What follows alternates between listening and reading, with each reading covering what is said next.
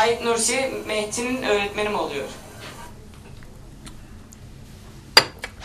Said Nursi diyor ki hiçbir cihette diyor bak hiçbir cihette yani belirli bir cihette değil hiçbir cihette hiçbir yönde o ahir zamanın acip şahsı gibi olamam diyor.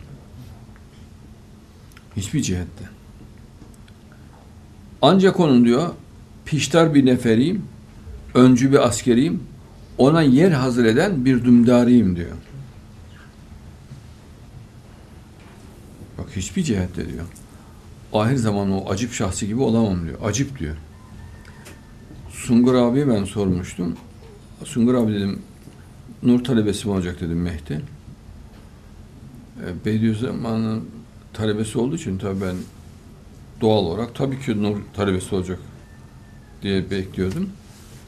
Yok dedi. Nur talebesi olmayacak dedi Bediüzzaman. Nur talebesi olmayacağını söyledi dedi. E, peki nasıl olacak abi dedim. Ben şaşırdım. E, şöyle elini açtı. Bambaşka olacak. Dedi dedi. Bambaşka. Ya ben de bir huyum yani böyle şeylerde ayıp olur üstüne gitmiyorum. Halbuki istesem birkaç soru daha sorsam anlatacaktı yani o şey değildi. yani modu çok iyiydi. Ama o kadardan bıraktı. Ya neyin ebced hesabını yaptı onu anlayamadım. İlk geldi. Selamun aleyküm dedi. Aleyküm selam hocam dedim ben. Sen adın ne kardeş dedi. Adnan hocam dedim. Adnan Oktar dedim. Hemen cebinden bir e, bloknot çıkarttı. Bir de kalemini çıkarttı. E, memleketin nere dedi. Ankara dedim. Hemen adımı soyadımı yazdı. Bir ebced hesabı yaptı. Bizim çocuklar da gülmeye başladı. Tabii çok heyecan anladılar yani onun ne amaçla yaptığını anladılar.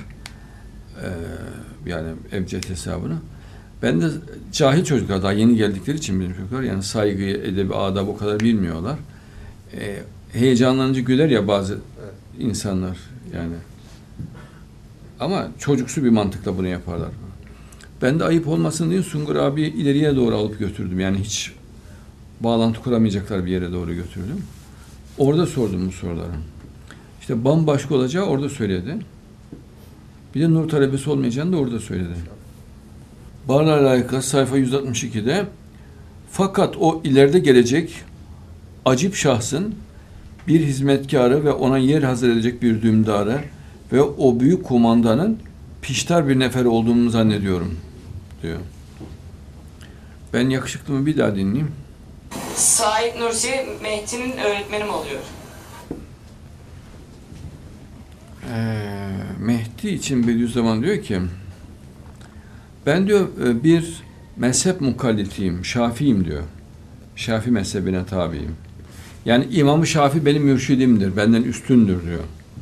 İlim yönünden, mücedditlik, müştehitlik yönünden benden üstündür. Dolayısıyla ben ona tabiyim diyor. Ama ileride gelecek o acip şahıs diyor, hem en büyük bir müceddit, o kapıyı kapat yavrum. Bak, hem en büyük bir müceddit. En büyük müceddit ne demek biliyor musun? Bütün mezhep imamlarından daha büyük. Hem en büyük bir müştehit.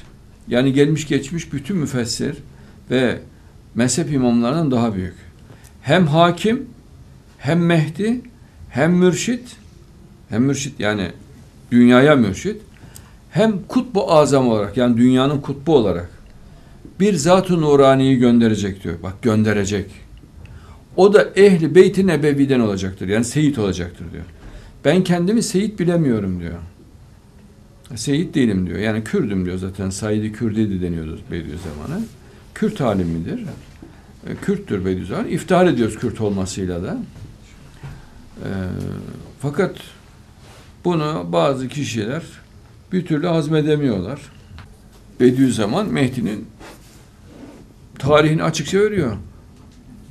1400 yıl sonra gelecek bir hakikati bak Mehdi için 1400 yıl sonra gelecek bir hakikat diyor. 1400 harflerini tek tek yazmış 1400. E kendisi 1300'lerde. Mehdi 1400'lerde. Mehdi geldiğinde ben mezarımda olacağım ve onun mezarımdan izleyeceğim diyor Bediüzzaman. Mezarımda olacağım diyor.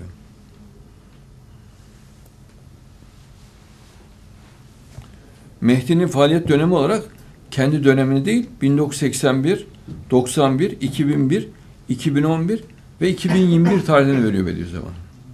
Hiçbir zaman için o tarih vermemiş. Hep ileride gelecek diyor.